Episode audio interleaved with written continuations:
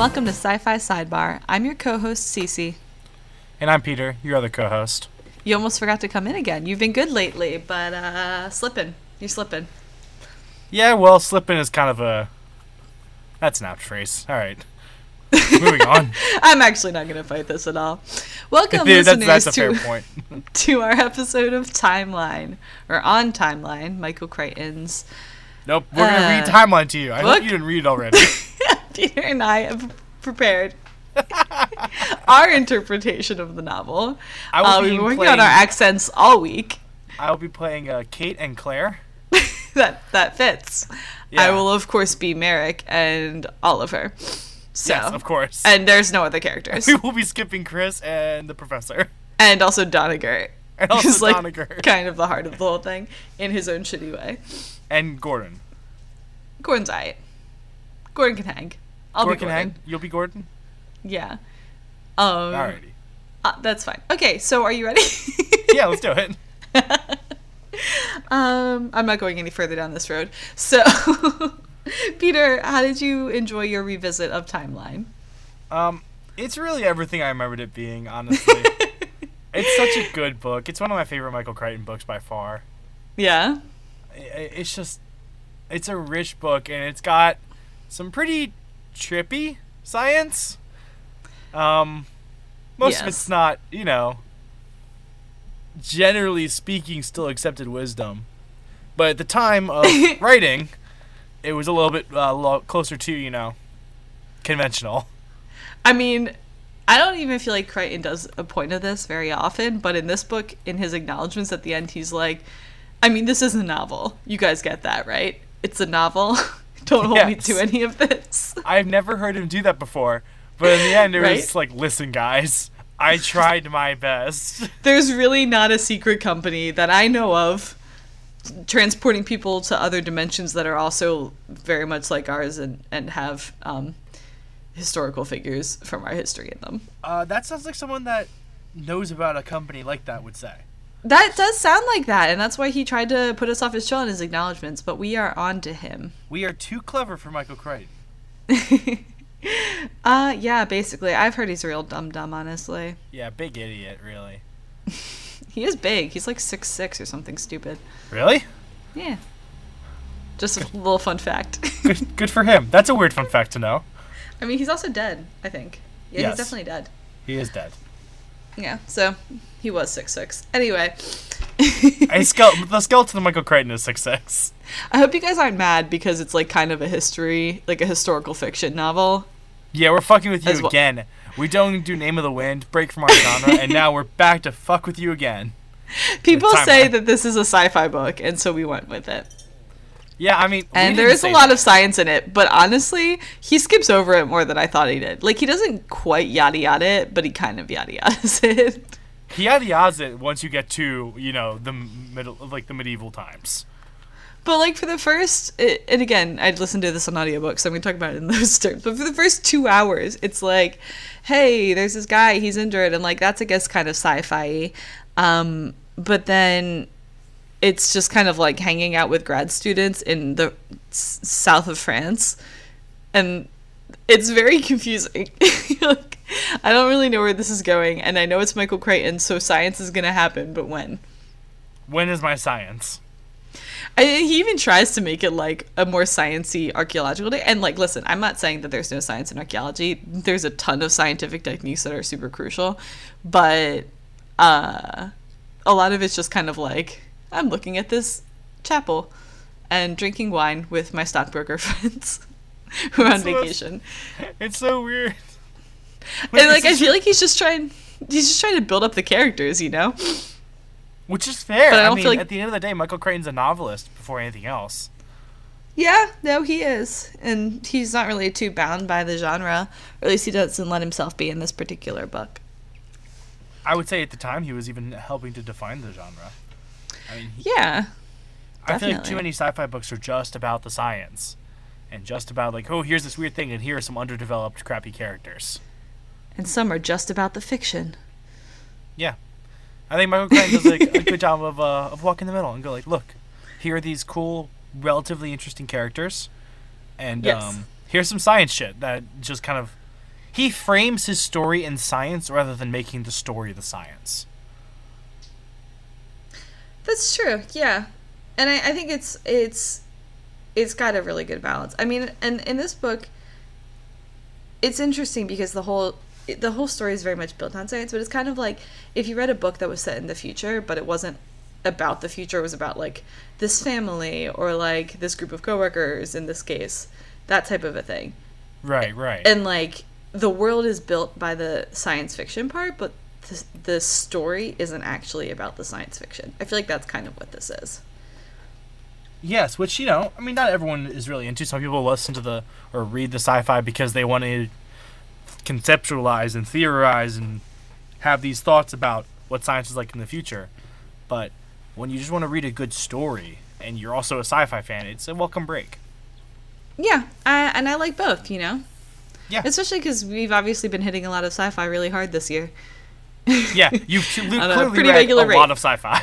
Yes, it's been a big sci-fi year for us. Not that we didn't read a bunch before, but I think not as relentlessly. yeah, I usually when I'm reading kind of on my own, I mostly alternate between like sci-fi, fantasy, or some nonfiction sprinkled in there. yeah. Like, it's a better balance than what it's been for the last, you know, year and a month. so don't you ever say we don't do nothing for you. Yeah, the sacrifices we make for you guys, honestly. so ungrateful. no, but obviously we love it, and, And you never once do it, email but- us. Please email us. Oh god. Uh, so anyway, yes, I. I do feel like I d- we would never beg. Us, we never beg. Um, but no, I feel like the it is kind of like refreshing, and I think it still counts as sci-fi because again, the whole world is built by that. But Mm-hmm. um, it definitely breaks away, and it's cool to like to learn about history and so on and so forth. And I felt like Crichton really had a message to deliver about the Middle Ages. Yes, I But- um what was that phrase that Andre used? It was a temporal provincial, Uh, which I thought was one of my favorite terms or phrases, I guess. he called him Like, that's a- self-temporal provincial. No, no, he calls most people, he called the stockbrokers particularly temporal provincials, who think Oh. that their time is clearly what the most important. And, like, yeah, the past is a thing, but it doesn't really matter. Oh, it has no bearing on the present because it's not happening right now.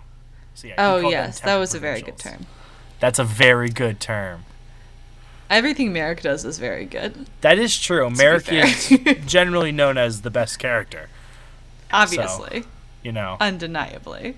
He's so cool.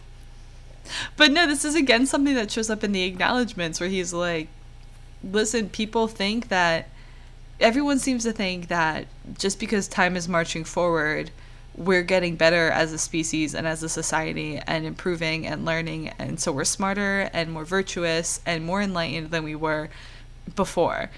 And I mean, anyone who's been around for the last couple years, I feel like our country was probably doing better in those senses, maybe like five, six years ago. yeah. Five, six. I mean- definitely like 15. maybe 20. I, I don't know. There was probably a lot of Islamophobia 15 years ago, Oh, that's fair. but I feel like it dipped for a minute and now it's back in force.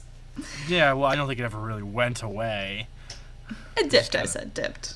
Yeah. It lagged. It, well, it Um, got hidden but- underneath all the positivity. That darn positivity. Damn, damn it. S- Just always sneaking prejudice in underneath. it was terrible. uh yeah but no i think that and that's just that's just like on the short term and i don't think he's trying to say that like the middle ages were a better time to be alive by any means but as we find out Marek's had this like great life stuck in the middle ages not to jump around too much but or to jump directly to the end before we talk about anything else in the story And that's it. Good episode, guys. And uh yeah 10 minutes here we go but no um but Marek obviously had a great life and then he died in his 50s which was a ripe old age at the time and he was like I have no regrets and so I mean happiness and peace can be found in any era and people can be good or evil in any era and just because we are we know more now than we did then doesn't mean we're any wiser. Mm-hmm. Yeah, it's like there's basic, for lack of a phrase, there's gonna be dicks in any time. But you know what? Truth. Some of them, sometimes they're better. Sometimes people are better, and sometimes people are bad. and shit just sucks all the time. Oh, Life's no, not Peter. important. You okay? you want to talk about what's going on? This is a great medium for that. I was really letting out my frustrations with humanity here. Oh man. Do you want to talk Oh. about the story a little bit? Yeah, yeah. I I want to keep talking about Marek, honestly. Um, Yes, I'm for it. I love when they're like describing Marek's kind of historian. Like it's classic Michael Crichton. Like he's part of a new age of historians. the living historians. You're so right. There has to be a radical uh, something in every Yeah, book. chaos mathematics. Chaos math. Where Living he's like, history. Yeah, where he's like a rock star, and then now he's living history. This like super muscular, handsome looking dude. I know. He's like such he's such a nerd, but he's like the leading man. Especially when Chris is the other man to choose from, but we'll get to him. Yeah, and he's just kind of useless for the first, I don't know, half the book. yeah, and then like has a turnaround for no discernible reason. Yeah. Well, we'll talk about him in a minute. But I love Marek's like, ah, yes, I'm a I'm a longbow. Like I know the longbow really well. Um, I'm learning broadsword fighting. Like, Well, it's funny because I think even the like the book knows he's silly because Yeah. Kate's like laughing at him when he's like, "If you want to kill a man," she's like, "Oh, come on, All right, you're gonna shoot a man in the neck?" And then she does later on because she's awesome. Um, but yeah, it's so funny. I mean, and it really illustrates that like he he could survive in the 20th century, but he didn't belong there. Really, he belonged in the Middle Ages for whatever reason. He just did.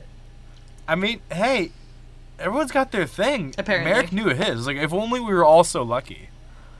Yeah, if only we all had Marek's conviction. Yeah, Let's all let's all aspire to that. I want to be more Not like necessarily Marek. to being trapped, willfully trapped in the Middle Ages. I mean, I don't know. I wouldn't want that. Or do that. Like, whatever your cup of tea is. I mean, if that's your, I mean, if you're a Marek, live a Marek life. You know, Be a Marek. it's so much better than being a Maverick.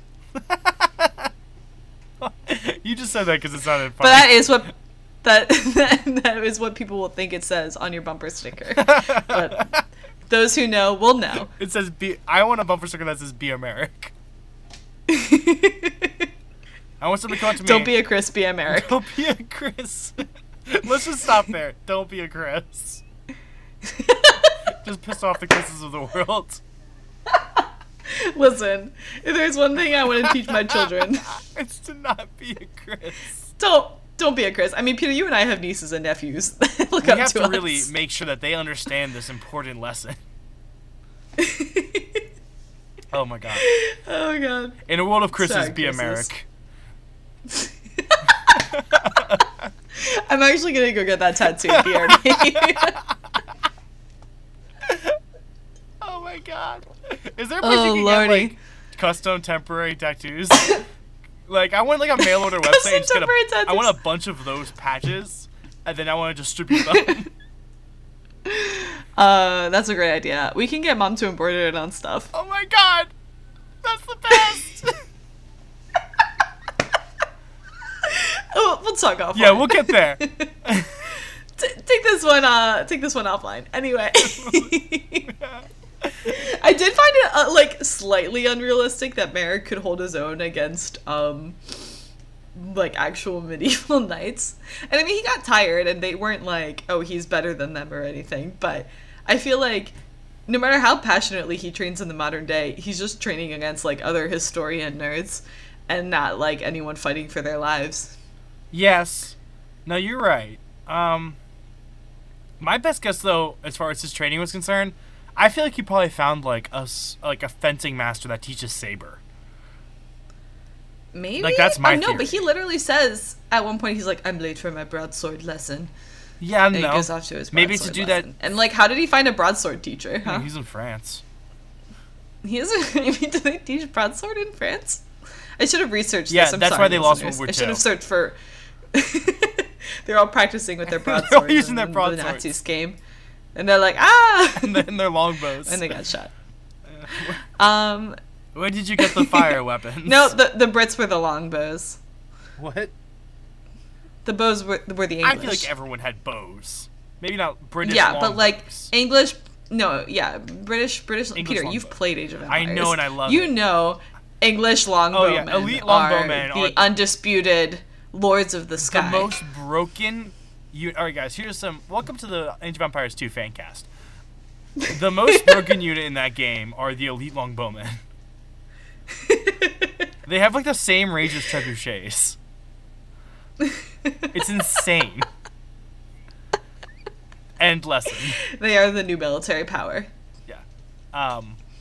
Marek knows. Actually, but that was really interesting because thinking about the time when like chivalry, well, chivalry was dead, but like the the knight class was dying out and just trying to Right. keep their hands on everything, and the peasantry are like, no, you fuck off, you're the worst. We got this. yeah, they're like, actually, we can f- kill you really well from over here. Yeah, just like I'm over here, and I'm gonna kill you, like from a. Have fun with your fancy horse, though. I will real. not come to you. I will kill you from here. Oh, honor? No, thank you. I'm good. I've got a family to feed. Yeah, I've got dinner. Gail's making a roast. Oh my god. Um, she invented a crock pot. It's just a crocodile's jaw. That's so stupid. Why am I laughing? It'll just encourage you. oh God, help us. Um, no, we're beyond. but yeah, I. I thought that sort of stuff. I mean, it didn't really move the story along, but it was still really interesting. It was flavor. so I'm glad it was there. It was flavor, exactly. and also like it, novels gotta have flavor. it added to that kind of the Michael Crichton trying to hammer home the importance of the past. Like you look at, well, actually, I was ma- I was ripping on the French earlier. French are a great example of this though. After World War One, everyone's like, all right, static defenses, trenches. All right, um, basically that's that's the shit. Tanks were awful in World War One, so they're like tanks are useful, but like lumbering slow weapons, they don't really matter. Like s- static defenses were World War One's thing. So what did the French do? They said Yeah. we're not gonna get fucked again. We'll build the Maginot Line. They built the Maginot Line Oh, they got fucked. Because the Maginot Line Sorry, didn't French. cover the entire border of France. It covered um, just a section of the border, and that's why the Germans went through Belgium. Because they didn't build the Maginot Line along the border with Belgium. They fucked up. yeah, they did fuck But up. then- Why were you like ragging on the French Well, so no, much? so the fact of the matter is, though, like, they had this massive static defense, and if they had been investing in tanks and all that, like Charles de Gaulle wanted them to, they would have been prepared for because then they would have gone, oh, our other borders being attacked, and moved their troops and their like mobile fortresses, the tanks, over to that border.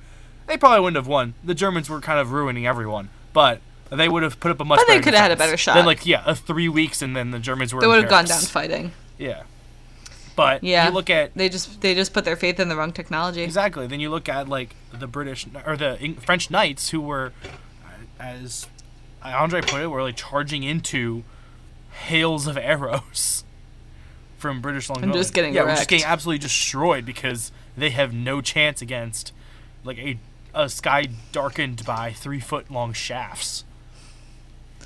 Yeah, and it's kind of tragic in a way to think about. Um, like you've staked your entire identity on your knighthood and your honor and your chivalry and all that stuff, and and just sort of a, a simple advancement in military technology completely unseats your supremacy. You no longer matter, even, and you've invested so much in this life, and your reputation's built on this life. So now what? What do you do? You can't become a longbowman. That's commoner work. Yeah, So you just parade around and boast and make a big fuss. and charge peasants but taxes. it doesn't really mean anything. and Yes. you got your expensive armor, you got your expensive horse, and all that. You've got your retinue to feed. Eat gross uh, subtleties. Yeah, so what do you do to kind of pay for all this shit? You go to war. You ransack the countryside. So, Yeah. I mean, that kind of is why when it, one of the reasons why historians think this age actually happened. And that's a thing that that's I know and I didn't just learn from Michael Crichton. Like so I know that one's true. That many historians do think that's why it happened. What the the Middle Ages? Well, no, I'm saying like what what age? the Middle Ages and like a lot of the the horrible violence that happened during the time was because knights were trying to cling desperately. Stay relevant? Yeah, stay yeah, stay relevant. Exactly. Like you know when um, celebrities do Yeah. ridiculous shit, and you're like, haven't heard of so in a while, and then the next week they're like. Lindsay they're like, Lohan's yeah, reality Lindsay show. Lohan's, like, standing on top of the Hollywood sign, shit like that. Did she do that, or you just make that Yeah, you up? can't tell, can you? I can't tell. That's the problem, Lindsay. Get your shit together. Lindsay Lohan. But no, totally, just desperately clinging to relevance. listener. Fortunately, Lindsay what? Lohan, you're our high profile listener. Yeah, sorry, Lindsay. but Lindsay not has sorry. emailed us, guys. I- God. You need to hear this, Lindsay. we say this because we love you. Lindsay's the only one who emails us. we care. We all saw the Parent Trap, and you were amazing. oh my god, I was thinking about that today, actually. anyway, That's really weird. all right. Um, Um, so Andre, we covered. so, Andre. do you want to talk about Chris? Um, let's do Chris. Yeah, let's kind of balance it out. We'll do one cool character and one shitty, awful, crappy character. Sucks. like I couldn't handle how stupid he was. It honestly took me out of the fiction at times. How stupid I was was. literally, I was actually mad at Chris. I was like, bitch, I don't know anything about the Middle Ages, and I know you don't pick up a fucking gauntlet. What is wrong You're with also you? a historian.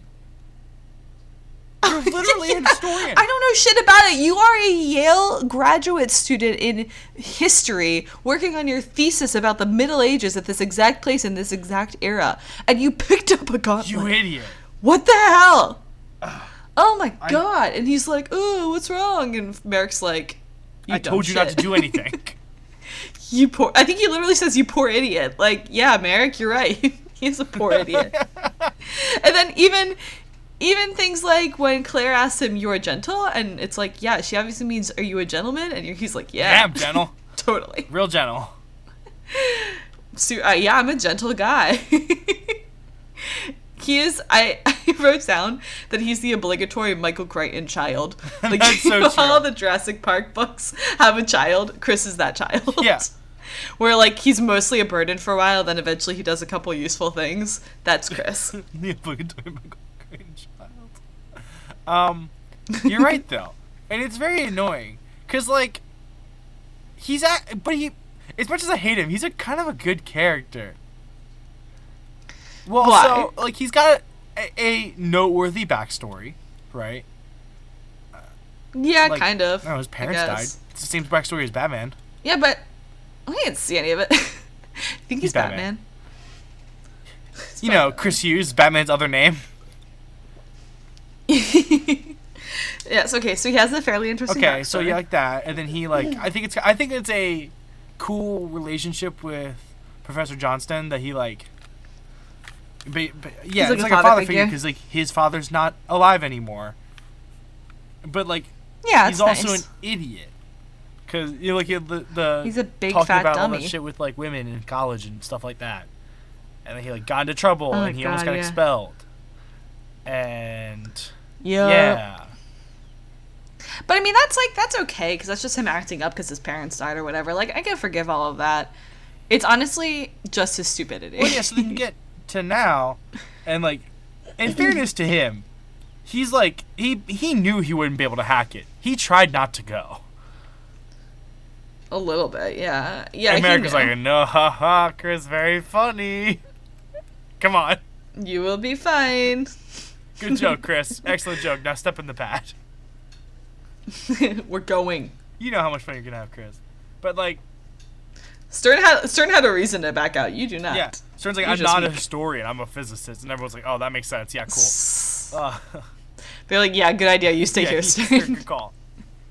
Well, Stern saved the day, so you know it was a good call. he really did. Kind of a couple times. He had like a pretty crucial role hanging Yeah. back. Um, but anyway, but then Chris's sudden turnaround though. Now, why do you think he had that? What do you think was the catalyst for that? Uh, Was it figuring out that Claire was using him? I don't think so. What do you think? You know how? Kate had that time when she like well, I think it was when she got grabbed. And she was like and then she got moved away and she was like, Well, the worst happened. And like yeah, I'm good. fuck it. I made it. I got through that. I can get through the rest Chris of this. kind of like it didn't turn around, but like I feel like his development kind of started when he got knocked on his ass off the horse. Like, yeah, he was bitching and moaning about and he was like throwing up, but like I don't know.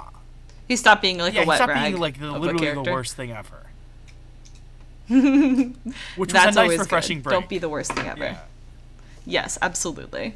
I mean, so I feel like Yeah, that's probably a good call. he probably had that point. he starts trying. I mean, the first time I remember being like, "Oh, good on you, Chris," was when he um, figured out that somebody else had a earpiece. Yes. Yeah, because he started doing clever shit. That was, I feel like, the first time I was like, "Oh, good job." And that might not necessarily have been the first time he was useful, but that was the first time I noticed him being useful. Well, like I think it was interesting that he was just kind of like, all right, starting to think about the situation a lot better. Because Chris clearly isn't an idiot. Like you can't, like no matter what his relationship with Johnston is, you can't be a grad student at Yale while an idiot. yeah, that's true. So, you know, he clearly has some intelligence. He's just freaking the fuck out. So I think that was a good yeah, wake up call for him. Be like, all right, chill. It's not as bad as it seems. Yeah, it sucks, but it's not that bad. yeah, truth. That's a good point. It's sort of like, hey, you already got fucked, and you're fine, actually. So, carry on. Just sort of do your best here, champ. And he really did. I mean, like he really turned it around. He did do his best. Yeah, he not only figured out that someone was using the uh, microphone or the, the I got an earpiece, but conveyed it to the team or to Andre specifically. Kate didn't know, but conveyed it to Andre in a way that was very subtle. And Andre, being the absolute best thing ever, was like, "Oh, got it, understood, like no problem, knew exactly what was going on." Andre was flawless. He did nothing wrong the, the whole best. time. The only possible, Like what would we the only without him? possible fault with Andre is his immediate infatuation with Claire. Yeah, that's true. But he's he's like a chivalrous knight. That's his whole thing. Like even in the modern world, he had the whole code of chivalry thing. So like the idea of falling instantly in love with a woman who's like just doing her best out here is kind of textbook Marek, you know? Yeah, absolutely. And it kind of it makes sense. I I sorry jumping back to Marek real quick though. I did forget this. I thought one of the kind of more important parts of when they were kind of really fleshing out Marek's character is when they were talking about like how one of the reasons why he was an outcast wasn't because his obsession with medieval times or with his love of you know really living in the history, but because he like had a code of honor and like it made it see it was basically phrased like Marek had morals that he held to, and he was kind of an outcast for that. I, I like, mean- "Ugh, That's a bummer, huh? That's a real bummer. But on the other hand, like you see that. Yeah, I guess. I mean, I don't think that having morals makes you an outcast. I mean, especially these days. Maybe like in the 90s it would have made you seem like kind of a weak man. But I feel like today everyone's got morals. like I think and- that's a strong and- word. And they have that. no, I mean like a personal code of like this is what's okay and this is what's not okay and like if I see something wrong, I'm going to do something about it. You know what I mean? I think that that's like a much more Uh, mainstream attitude. I mean, I don't think so. You don't think that's where like the whole social justice warrior thing comes from a little bit? Well, that's a that's a few outliers. That's true, I mean, but Like, they're loud. They're very vocal outliers because the internet has the unfortunate way of making stupid people able to be louder. it's just a megaphone. Yeah, it is in a horrible megaphone for the screeching. Okay, but let's not be negative about it. Like, uh, you know, the Me Too movement and like, uh, No, no, you're right. There is definitely positive parts of it. I, I Yeah. social justice warrior has a very negative connotation in my mind, typically. yeah, no, it's like social poaching. But anyway, um, But you're right. Yeah, like This isn't about that. stuff like that. This is not our hate podcast and shit like that. or my hate podcast. Your meh podcast, apparently. mine, I Um, refuse to be to go too far to down take the hateful stand. road. Unlike you Marek, have no morals. It's because I don't have a code, and that's why Marek would hate me. But no, my point is, it's not really about that. But I'm saying, like, I- think that people being like this is my code and like I'm not going to stand for things that go against it. I think that's like that's much more common these days. Maybe. But I mean, I don't think so. You see like things like the studies where like no one calls the police when they see something, shit like that. Mm. Like that's still very much an issue. I think that true. I think what has to do with the polarization. Like everything's getting more polarized. I think some people, some small few, are getting way more vocal and, and very much active about it, which is good in many ways. Mhm. And It the vast majority of people are just not, which Yeah. is not a Not good, good. thing. no matter how Which is cut it. less good. Yeah, exactly. You can be very vocal, and it can be a very positive thing for the world.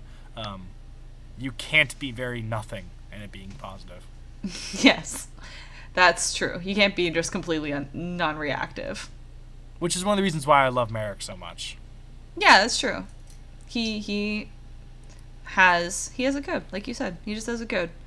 And it's sad that he has been made an outcast for it, but he found his people in the end. Yes, he maybe had to go a little far for it, but he found them. And it was really modern chivalry too, because I feel like Claire did some shit that a actual knight of the Middle Ages would have been like, nope. but Cut because off. yeah, stone her, throw her in the river. But because Marek was like sort of a modern knight in his own special way, he uh, was able to look past that. How do we feel exactly. about Claire, by the way? Um,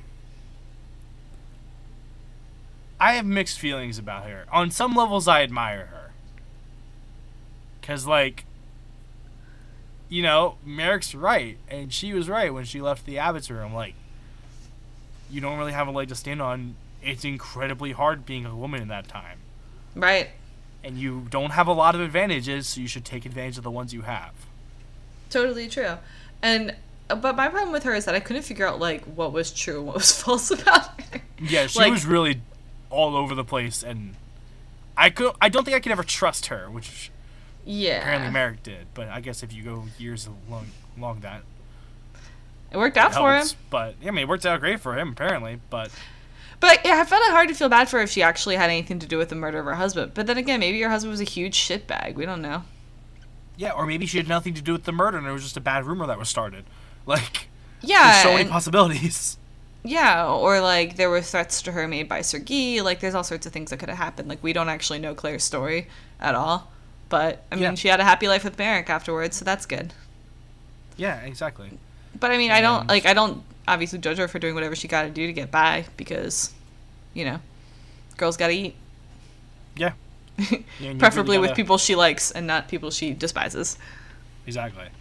So you know, it's um, she's a complicated character for sure. Definitely. And but like, But I think like- she was an important character to show for that time. Yes, I can agree with that. Okay. Um, Do we want to talk another woman? Yeah, let's talk about Kate. Kate's Um, kick ass. Yeah, Kate's pretty badass. Especially because I'm not sure that she's not an undergraduate. Um, It was not. I don't I'm think it was ever sure she's stated. an undergrad.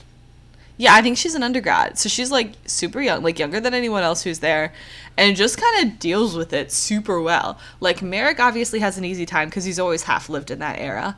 Chris has a shit time because he's a shit person. Yeah, because he's a big baby.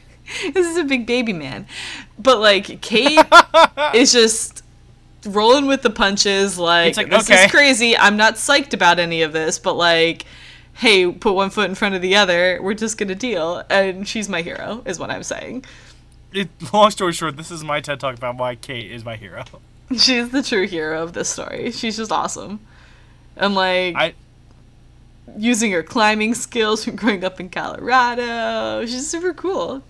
She's got a cool uh she's got a cool little story there. Because like yeah she had that. She switched from architecture which is like a that's a pretty cool major. But i love her she's like yeah i switched because honestly like it was all boring. Like no one no one went to innovate or try new things. They're all just like let's use these lines. She's like fuck that. Yeah. and then switched to history which like i don't know. I feel like a lot of people especially among the population that we um, produce a podcast for at one point or another consider switching their major to something pretty much unemployable but like something that they're actually interested in Uh yeah, basically. and yeah like i like i don't wish i had sw- i definitely don't wish i had switched but I would have loved to have taken more history classes. Maybe gotten a minor Yeah. in history. There was a brief moment where I was like, I think I'm going to double major in history and bioengineering, and everyone was like, why? That's a bad idea. They said that's a bad, bad idea. I was like, you're right. Stupid. Stupid Cece. Stupid Cece. That's a bad. Not Cece. revisiting that one ever again. One but there was a minute. things. I mean, because it's interesting in many ways, and we don't Yeah. want to be. Uh, we don't want to be temporal provincials. We do not want to be temporal provincials. We try not to be. Although I have such a bad memory, so I would have been a terrible historian. Like I have a really bad memory for details. But um My favorite thing about most college classes is, or college history, history classes is like they're not so much worried about the dates because you can just look that up. They're worried about Yeah. like the trends and how things interact with each other. are you capable of like- interpreting documents and Yeah, and this caused this, and how did this affect this? Like true enough. that's what I really liked about college history. True enough. But I feel like a temporal provincial about every era, including ones I've studied before.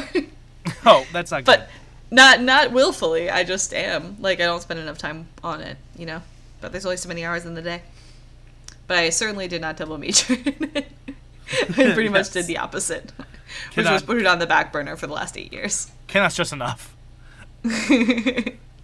Um, but anyway, so yeah, Kate is kick ass, and I the one part I don't like Kate, the one time I don't like Kate, is when Mhm. Chris is having his whole like revolution of character, and she's like, and I, I, looked at him and I just felt like I never looked at him before. I was like, fuck that. That's I know. shitty, shitty way to write a female character. That's Kate how you wrote deserves better. Yeah, Kate's this kick-ass, awesome woman that you wrote uh, this great story for, and you gave her like a gooey, wide-eyed, like puppy dog. Oh wow, I saw him for the first time again, and like fuck that. Wow, you really are a wonderful man, Chris. And then they get like together, and and she's pregnant at the end, and it's like, come on.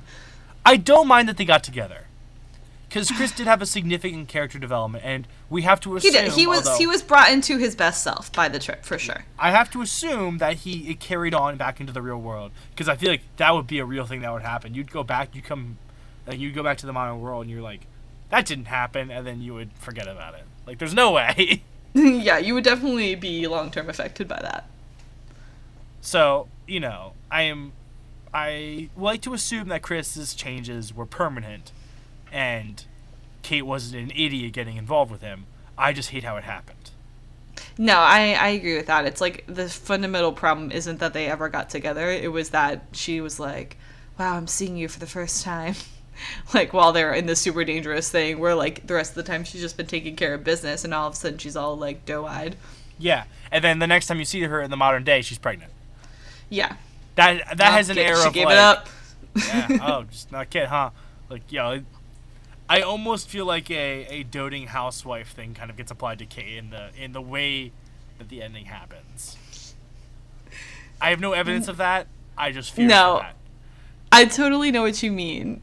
It's kind of like um spoiler alert for Ender's Shadow.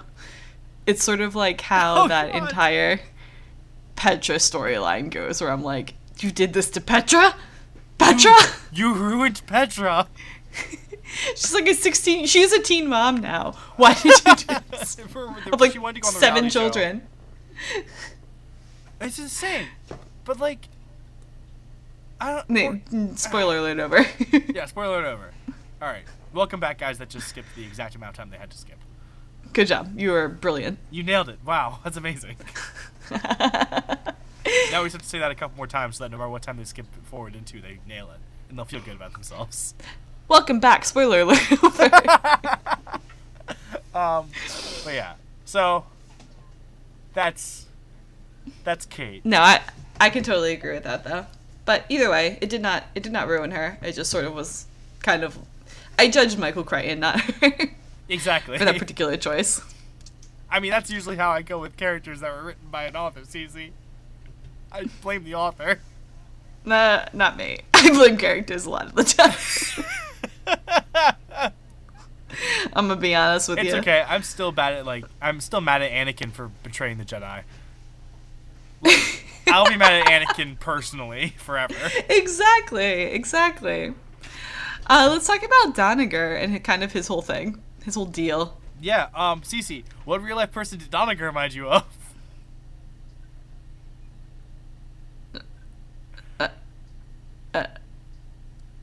I feel like you're really expecting a specific answer, and I'm nervous I won't say the I have specific a really thing. specific answer. and I'm gonna be surprised if you don't say it. To be honest. Uh, Tr- Trump? No, that's not who I was thinking of at all. I was thinking of a smart person. Oh, oh, okay, okay, okay. Uh, Jeff Bezos. No, I'm thinking of Elon Musk. Elon Musk. I, I said it first. Yeah, did you? That was like the first thing I thought of. I'm like, is Elon Musk that much of a dick though? I didn't know. I Uh, guess mean, it's very been- possible. There's been a whole rumor thing going on where he like, um, apparently, like tries to convince all of his employees at Tesla to work overtime for free and shit like that. Like you have to believe in this Oh, dream that's to true. do it. And then like apparently his emails are all. I mean I don't know. I feel like he has a very much a a Steve Jobs y workplace model. Oh yeah, Steve Jobs might have been the right answer too. No, you're right. I feel like he's kind of um a little bit on the loony train. Yeah, I mean And like, yeah, he's a visionary, but he's also kind of crazy. unfortunately he's like I think he's something we need. Like we the world needs an Elon Musk. I just wouldn't want to work for him. Y- yeah, no, for sure. And it's funny because like, I still I would want to like contribute to his vision, but not But like directly. as a contractor. But like as a um patron of his businesses, maybe. Like, I'll buy a Tesla when I'm rich. I'll buy That's Tesla when about I can't afford it. But no, you're right. I could see the Elon Musk thing for sure. Yeah, like kind of He's kind of like abrasive and like undeniably a genius and kind of a prodigy, but and everyone knows that he's a genius, which is the annoying part. And like jumps from so everyone puts up with his shit because of it. jumps from like revolutionary technology to revolutionary technology. Like That's true. Elon Musk is currently running SpaceX and Tesla, and then they also bought I think Solar City, and they produce the solar tiles, um, like the ones that Yeah. look like slate roofs that are that are kind of badass. Um, So basically, Michael Crichton predicted Elon Musk. yeah, that's what I'm seeing. I think Michael Crichton spawned Elon Musk. I think his books created Elon Musk. Birth Elon Musk. Elon Musk read Timeline as a wee lad and was like, "That's what I want to be." Doniger seems like a great guy. Elon Musk did not have a dad, and so he read something really- about Doniger and was like, "Wow." yeah. No, let's hope he's not as like kind of murderous as Doniger, but We no, know, yeah, I see the comparison for sure. I just psyched myself out. I was like, it can't be that. It's got to be something else. but um no so he i i really enjoyed his relationship through the lens of kramer because she's like she's not she, she's not an upstanding person. Like she's still working for this guy who's clearly terrible She's and like actually dated him. Hey, just kidding lawyers. We love you. We do love some lawyers. Well, some of them, yeah, that's fair. a, a couple of lawyers. Specifically, just our dad.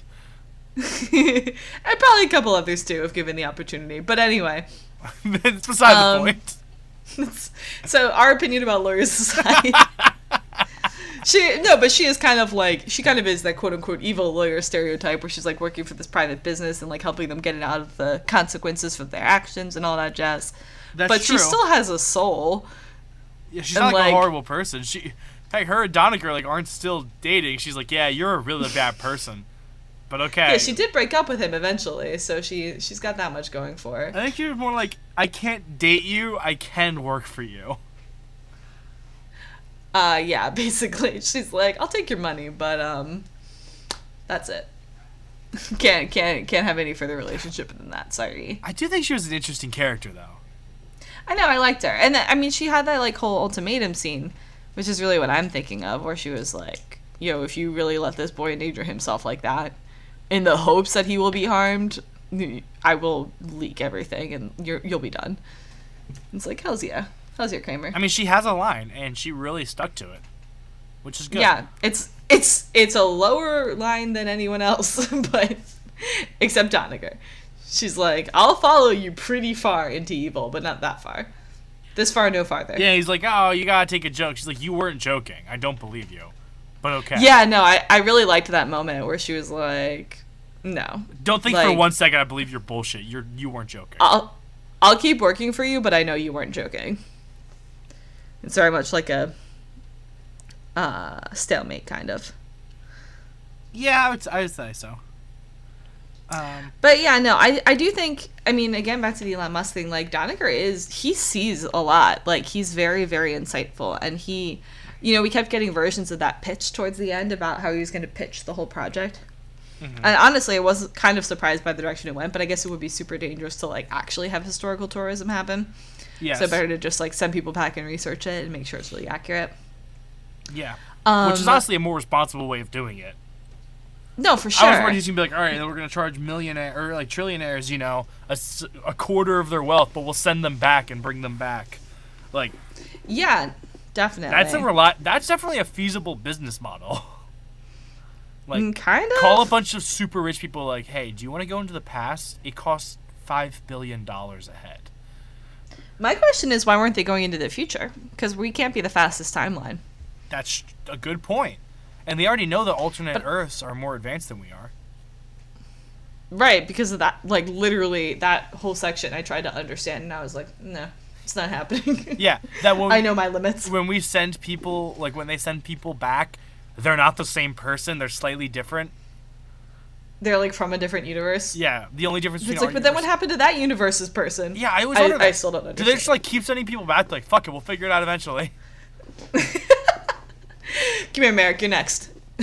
no and then he out his Um, broadsword and kills them all but the, but the one the one part that I found really striking with Doniger is when he said authenticity will be the buzzword of the 21st century, and he's right. he nailed it He was totally right. Like the whole the obsession with like organic, non-GMO, free trade, uh, artisan. god michael Crichton should have been like, like an that. entrepreneur instead I know. Because he calls it on a so lot of rich. I'm pretty sure he was already super rich. That's true. But yeah, no, like, and yeah, I guess if I'm complimenting Doniger's insight, I'm complimenting Michael Crichton's insight. He he was totally on point. Like people will get sick of all of the mainstream things that we have, and they're gonna want something authentic that's like quote unquote not supporting corporations and so on and so forth. And I'm like, yeah, that's that's pretty spot on, dude. like that trend of like straight from farmers to tables restaurants and things like that yeah, farm to table, exactly, all of that. and All of that's this obsession with authenticity. Also, when you talked about like, sorry, real quick, just when you talked about like the processors that are going to be limited by how hot they'll get, that's a thing they're dealing with. What? Like the heat off of processors is insane. So like, there's a hang on. there's a whole thing why. So Doniger left the computing business because he knew that processors would processors would reach their limit. Oh, so he sold his. I totally missed that comment. And he's right because a lot of processors, like their peak operating temperatures are above boiling water. Oh wow, really? Yeah, like they, their optimal operating range is like 50 degrees Celsius Oh damn. because they just That's not above boiling water. no, but like their max temperature, like they'll operate up to 100, Oh, I see. and that's just what's like technically like on their spec sheet. Like we know from overclocking that processors can exceed their specs pretty easily in most cases by at least a little bit. Right, that's true. Um, But oh, that's interesting. I didn't notice him saying that, but yeah. Yeah, he said that they're going to reach their Another limit because they're going to try to pack so much of it in a small space, and they won't be able to do it just because they won't be able to get heat far fast enough away. Like, there's a reason why people Well, water cool their computers. Yeah, and there's a reason why they had to invent quantum computing to achieve the uh, the sort of necessary information breakdown, analysis, and transfer that they had to achieve. Yeah, absolutely. Anyway, sorry. I just, that's like another example of incredible foresight. Yeah, no, I'm sorry. I just didn't remember him saying that. Oh, was- so I it thought you were just talking. I was like, we never had that conversation. What are you talking No, it was about? really early in the book when they were talking about Doniger's previous, tra- like his previous. Um, Oh, yes. Okay. All right. I'm with you now. Yep. I am with you now. But I thought that um, it was also kind of a Michael Crichton theme, the idea of trying to sell authenticity, but modifying it to make it what people expect and like want. Because he had that whole scene where they were like, here's a video of Lincoln giving the Gettysburg Address, and he's like, this sucks. Lincoln looks like shit and he sounds like he's shit. got a squeaky voice, Yeah. which is true, by the way. What? First-hand accounts of Lincoln are is actually he had, a very squeaky voice. Yeah, I've heard that as well. And then there's the um, Washington crossing the He's Delaware. up in the, the back. Yeah, of course he's got a rest. cold. like, Yeah, he's cold and he's got to rest. He's a general. He's got to have his general brain working, you know? Yeah. so it's ironic because he's like selling authenticity, but what he's actually selling is just people's expectations, which is just like Hammond in the Jurassic Park series, where he's pretending that everything's, you know, quote unquote authentic, but they have to modify it anyway Yeah.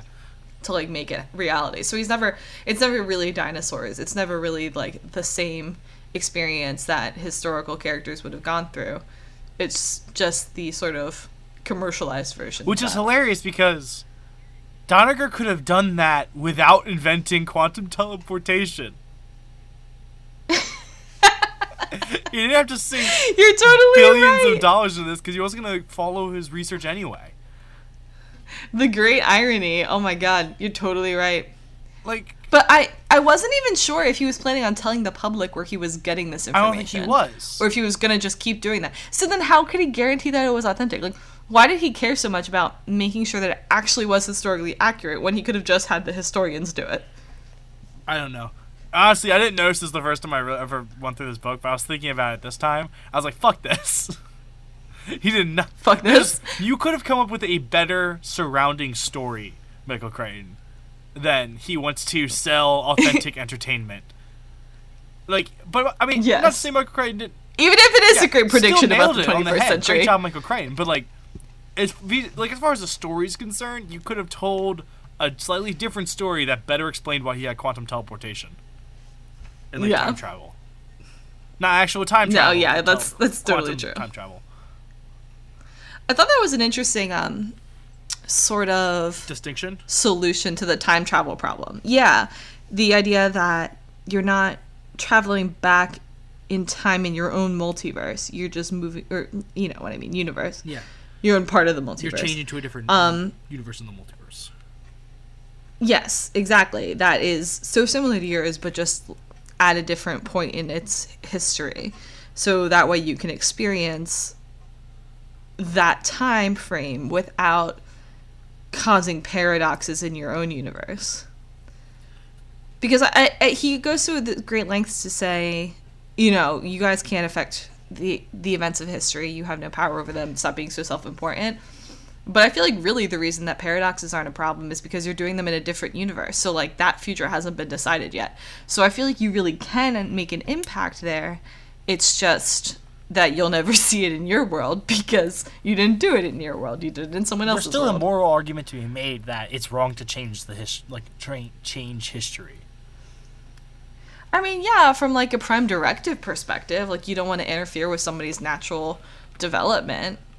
But Although the interesting part of this is they can go, well, like at some point, some research group can be like, Um, well, let's uh, figure out what happens when we change history and like introduce antibiotics right before the Black Death, and like see what happens over the next couple centuries. Because why not? bring the flu vaccine to uh the 1910s. Yeah, exactly. 19 teens. Yeah. See how that Uh, goes give the Confederates automatic weapons, like Why the Confederates? um, because they lost the war. So I was changing history. If you gave the, I mean, okay, if Oh, you gave the okay, Union automatic okay. weapons, they would have won faster. Okay, but like. yeah. I don't think that would have mattered. Fewer. Union deaths. The South would rise That's true. What- I'm sorry, have you not seen the Confederate flag ever? Oh yeah, no, it's it's This boy from the Philadelphia. corner- tucked into the corner of the icon of our podcast.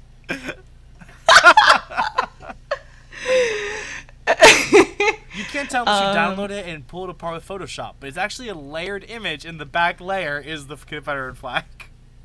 you know when we um sign off at the end, if you play it backwards, it says the South will rise again. Oh my god! That was what, that was case the cake. All right, we gotta move on. That was that was the winner. Alright, we're done with that. We- We've done everything we can do there. So, small point. I have to make a small point. A lot of this book, suspense and action hinges on battery life predictions being 100% accurate. Which is the true technological breakthrough of ITC, I think. Like, wow, you guys have that like, you ever been down to the. you ever been on a bus and been like, crap, my phone's gonna die? But it's okay. It says it has two hours left. But it never does. It has like 20 minutes left. All right. Can I offer a theory? That's a mir- that that is a scientific miracle. Can I offer a theory? yes. Your phone and any real electronic device is a dynamic system. New processes mm-hmm. are being started and ended, so an estimate at any given time is not viable. So, so give your laptop True. and you just turn it on and you check your battery life because you're um, bustling across town on the bus or something, or in your Uber, and you're like, "Ooh, time for a quick game of Fortnite." And you open up Fortnite and you, you check your battery and it says, "All right, two hours remaining." You're like, "Cool, cool." Open up Fortnite, and your laptop dies in 20 minutes. Battery instantly drops Dead. It just died. It to 10%. And, uh, I mean, that's because you add a new load to it. I think the cages Yes. are just in standby mode, basically. They have a very enough. consistent electronic drain. Now, while that's probably not still accurate, they can probably better. It's a little bit. They can probably measure like how much current goes into the battery before it reads full, and they can give you a good estimate.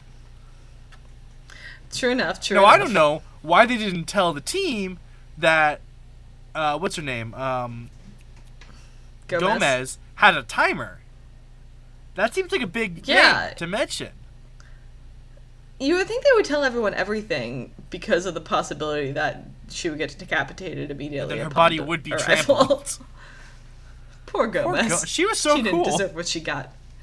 She was fucking great. I was ready to hang with her, and she was just gone in an instant. Yeah, I was So real cool. ready for that. So cruel. Is I don't know why they didn't like go back and be like, "Hey, we need new guides. The one you sent us got killed."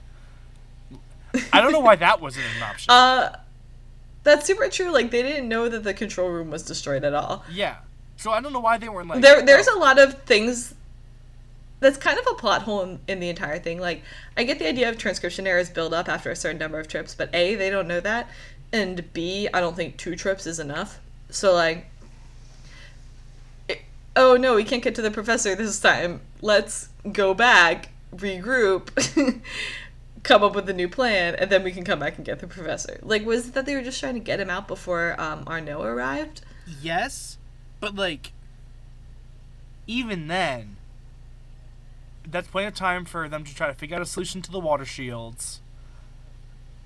Hell, you could go back at night to sleep in a bed in the Middle Ages again in yeah, the morning. use a modern bathroom. Like, yeah. Take a shower. take a shower. Get those stitches cleaned up, Kate. Eat some like I don't know Doritos. Your scalp's bleeding. They haven't all invented the time. Doritos for centuries. Kate's Kate's scalp endured a lot Poor of trauma. Kate's scalp. Poor Kate's scalp. all right, Peach. Do you want to start to? uh Well, we can get into the science. A Yeah, little we bit. were gonna, we were all prepped for I mean, quantum computing. a very little bit. all right. First off, Yeah. quantum foam. There's not a whole lot of legs to that theorem. Theory. It's pretty much just speculation. They're like, well, it might not be smooth at the quantum. It might also be smooth. the universe. I mean, um, we're not sure. it might be smooth. It might not be smooth. It's literally based on the Heisenberg uncertainty principle, apparently. So we're that uncertain about it. Inspire, inspire a lot. So what I'm saying is, we don't know. like everything based on the Heisenberg uncertainty principle. Um, the whole thing, the whole principle is based on not knowing the answer. Um, based on being like, it is a shrug. it's science's shrug.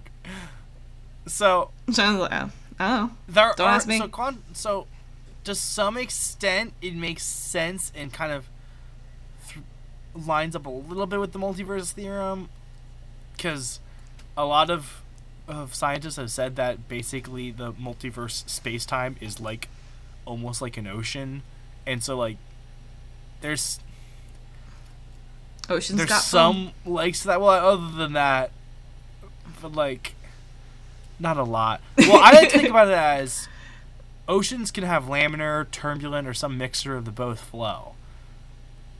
And so Yes. maybe they learned how to punch through turbulent flow on the space-time level.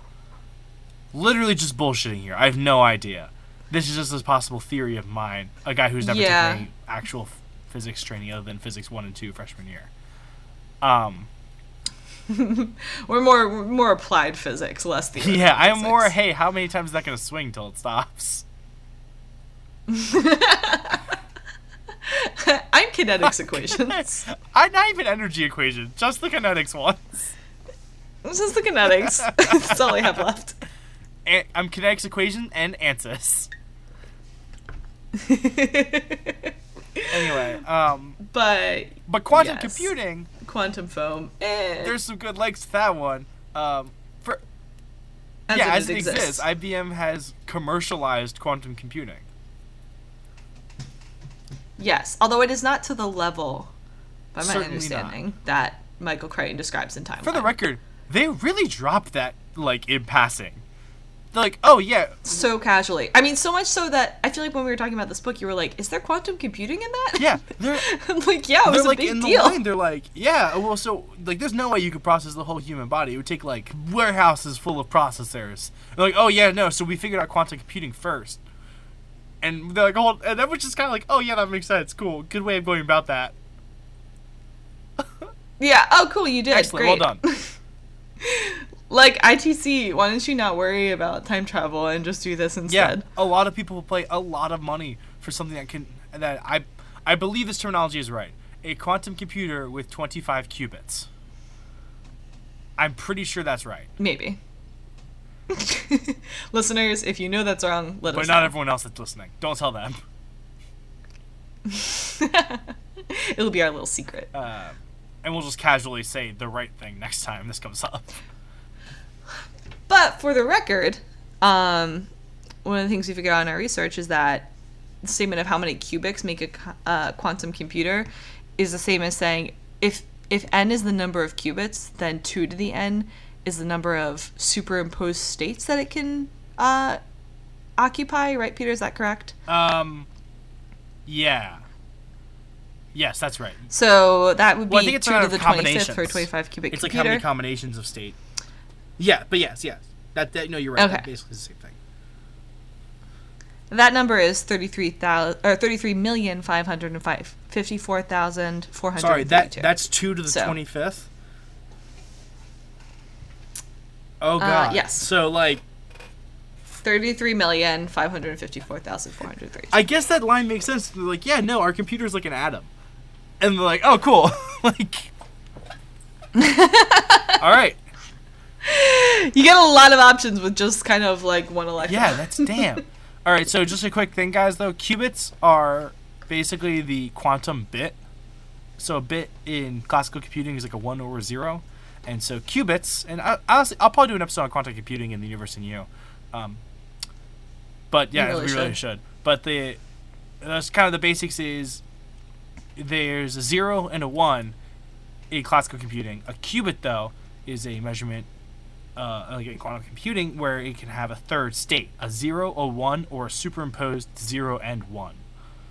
So when you think about exponential growth, eventually uh, that adds up.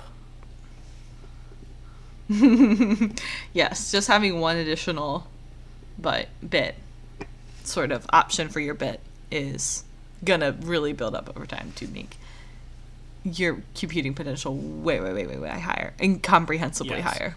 Now, So that's why they can like take down all the data for a human person and Yeah. transmit it. I, I will say real quick, then the rest of it will be in my episode eventually. But like, it's not directly the same thing as classical computing, and honestly, classical computing will probably remain relevant for a long time. Yeah, because Dominant. of costs and because of the fact that you don't need a quantum computer for everything. In fact, in some ways, it has some disadvantages, even if it was at the same processing level as a classical computer. So, Unless my life includes some serious twists and turns, there will never be a time in it where I require the use of a quantum computer or even could really be yeah, benefited exactly. by it. There's definitely things today that could benefit. from As long as I have a regular conventional computer that does itself well, then I'll never need a quantum right. computer. But people that do like It- I wouldn't like know the FEMA difference. could probably use a quantum computer. FEMA could for sure use a quantum computer. The CDC, the WHO, like A lot of these organizations that it would do wonders for modeling of all right. sorts. so that's just a little a little tidbit about uh, quantum computing. That's a trailer Um, for the universe in you. An episode Yes. to be named later. Uh, on that note, Pete, should we start to wrap up? Um, I just want to say real quick, David Stern. I love that the fact that he's literally described as a computer geek that has like a physics background, and he saves everyone's asses. So way to yeah. Revenge go, of Revenge the of nerd. We take our vengeance by saving you. I mean, all the cool historians who always made fun of yeah, him. classic cool historians. He showed that. I love academia when all the nerds just make fun of each other. The John Stewart know, or right? Damien Dominant. It's a it's a happy place. Uh, but anyway, I just love. I like Stern. I think he's a cool character. I think he's just like this is not pretty like I like when they're going back and he's like this is not my specialty. Like I don't like listen guys. Can luck. I tell you? Yeah, Not a historian. Not a historian. I'll make them a dope canon. Yes. It is kind of it's kind of weird that um Marek picked him to begin with, but I guess he figured they were going to a tech company, so he wanted somebody who could like Yeah. translate all of that. That's I think. maybe. That's the only thing I could think of. And also of. like I don't think he was going. Yeah, we're gonna go back in time. No, no, but I, when Gordon picked him up, he was like, "Okay, bring me like the people who are the most sort of competent and like can think on their feet and know this place and this era really, really well." And he's like, "Kate, okay, cool, cool, cool. Chris, uh, who knows why?" Um, and then Stern, you'll you'll be good. I You'll be a mean, good in fit. fairness, either okay, so he didn't really have a lot of other options because he had a bunch of unnamed undergrad students, and then he had like hmm. the linguist who seemed like she liked to be reclusive in her little cave, and she would not, She have, would gone, not have gone. and who? That's basically it. yeah, I mean, he probably picked like the graduate level people or like the people like the real the real people because the way a lot of these things work is like the undergrads are mostly the just the workforce. Assistants. Yeah. Yeah. Like they do a lot of the mundane jobs. They like help the grad students and the professors do the actual work. It's a pretty universal thing Right. across STEM, history, whatever. Like, That's how that breakdown works. Now, Kate apparently was a very above average undergrad. But If she even was an undergrad, again, I don't think it's. we haven't confirmed that. They just never confirmed she was a graduate student. Yes, So you know that that to me makes sense. right, for sure. Anyway, um, Wrap up. yeah, let's wrap it up. Any final thoughts? Um, still an excellent book. It holds up. Like the last time I read it, well, I was probably thirteen. Oh wow, 14. it is still great. I've been a I long I think I read it last in college. I think I last read it when you were thirteen or fourteen. Also, Yeah, well, because we both went through a Michael Crichton phase at the same time. Michael, it's always a good time for a Michael Crichton phase. Like, Honestly, every age is a good age for Michael Crichton. you hear that, five-year-olds who totally listen to this podcast. Cool babies. Alrighty. Uh, thank you guys so much for listening. If you liked this episode, it would mean the world to us for you to rate or review it on iTunes or Apple Podcasts or wherever the opportunity is presented to you to rate or review our podcast. Yes. Um, and oh, quick, oh, quick shout out. So Cece and I, we're this podcast is officially partially monetized. Thank you to That's right. We have a listener who used our referral code, and congratulations on completing your second month of podcast hosting.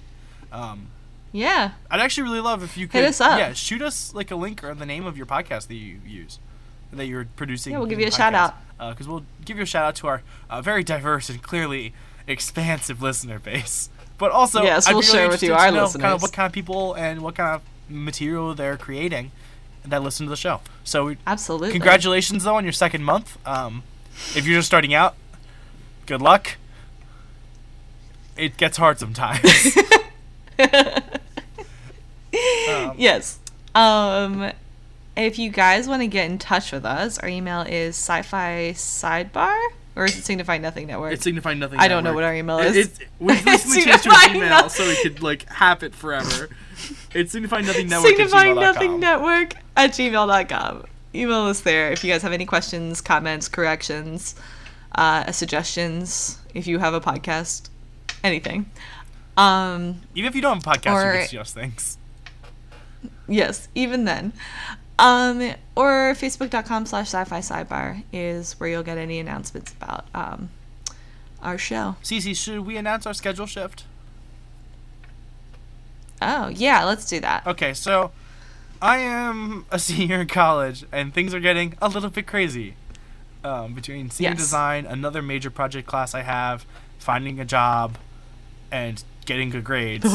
um, time's getting a little The worst tough. of times. But also, more than that, Cece and I feel like we haven't had time to really pursue our other interests or other reading hobbies. You know, we were mentioning that we've read so much sci-fi in the last year. Well, that's almost all I've read in the last year. Yes. So between Cece's full-time job, and- Especially when we have so much else going on. yeah, exactly. In real life. You don't want to start. so then your only reading time is Yeah, is still fun, but also still kind of work. exactly. So we think we're going to shift back to that one month's release schedule. This might not be permanent. We don't know yet. We just need a little time to collect ourselves, catch up on some other books that are piling up, and I need to get through college. Yeah, we might just need to recoup, or we might find that it works better. Peter needs to get employed so he can buy books. Maybe even get his own Audible account someday. Never. Anything could happen. No, I'll just buy books on your Audible account with my money. Then we both benefit. Ooh, yeah, I like that. Yeah, that'd be a That'll nice change of work. pace for you. Um, yes, but this will not apply for our next episode. Our next episode will still be out on the 25th of February. Um, but the episode after that will be out uh, four weeks later. yes. So we're gonna still stick to like every four weeks though. So if it's a weird month or whatever, it's gonna be every four weeks on Monday. As in if it's any other week, uh, any other month than February or March. Because it will be the 25th at the end of 25th because it's February. But then after that, it gets crazy. It gets nuts. Buckle up, kids. All right, and But yeah, that's that's the new game plan, guys. Uh, let us know if that's very upsetting to you. But for now, I think we just need to kind of lessen the pace a little bit, ease up. yes. Um, now, on the topic of our next book, our next book is going to be uh, a long way to, or sorry, the long way to a small angry planet. The long way. Yes. Yes, Um, it's kind of a buzzy sci-fi oh, trilogy. it's by Becky Chambers. Yes, yes, yes, yes. Uh, but very, very well thought of. I haven't actually started it yet, but Peter so far is really into it, and I can't stop hearing great recommendations. Yeah, it really so is I'm excellent. I'd never heard of it until you mentioned it in passing, like a couple weeks ago, saying we should think about doing this book, and I've actually been loving it. And guys, we do this every time, but this time it's really different. the Audible book is excellent. no, there's lots of it's actually We mean it for real no, this it, time. It really is like a media experience. There's sound effects in the background. It's produced. Like it's well done, and it really adds an extra Yes. depth to the book. So I do highly recommend if you already have an Audible account or whatever, or however you get your audiobooks, to go out and get that unless you already have a book or whatever, because it is a different experience and it really helps put you in the story. And it's a uh, rich universe, some rich characters, and I really can't wait to discuss this in a couple weeks. Um, Yep. if you want to, if you want to try to uh, try Audible out for the first time, you don't have one yet, and you're thinking this is a good time to try. We actually have an Audible link that if you use, you get two free books, so you can maybe snag uh, this next one and then maybe our past one, and uh, you'll be able to experience the book in a different way. So if you want to uh, do that, if you go to our website, which is uh, sci-fi-sidebar.pinecast.co. If you go there, you go to the bottom page, you see that Amazon referral link. Go down there, you click, you can start a free month of Audible, and that gives you those two free books and all other Audible membership. You don't need uh, to actually pay anything. You can cancel the account after that. That helps us out with some referral money and uh, and also helps you out with an extra free book. Yeah.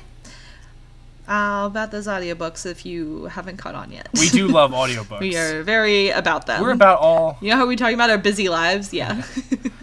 Audible has enabled us to keep listening to books at the pace we need to. so it is a great service. It's pretty fantastic. All, All right. I think that wraps us up, Cece. Yep, that wraps us up. Um, you guys have a great couple of weeks. Uh, like I said, please share with friends, like, rate, review, etc. Um, and yeah, this has been Sci-Fi Sidebar from the Signifying Nothing Network. A tale told by idiots. Bye, guys. Hi guys, talk to you next time.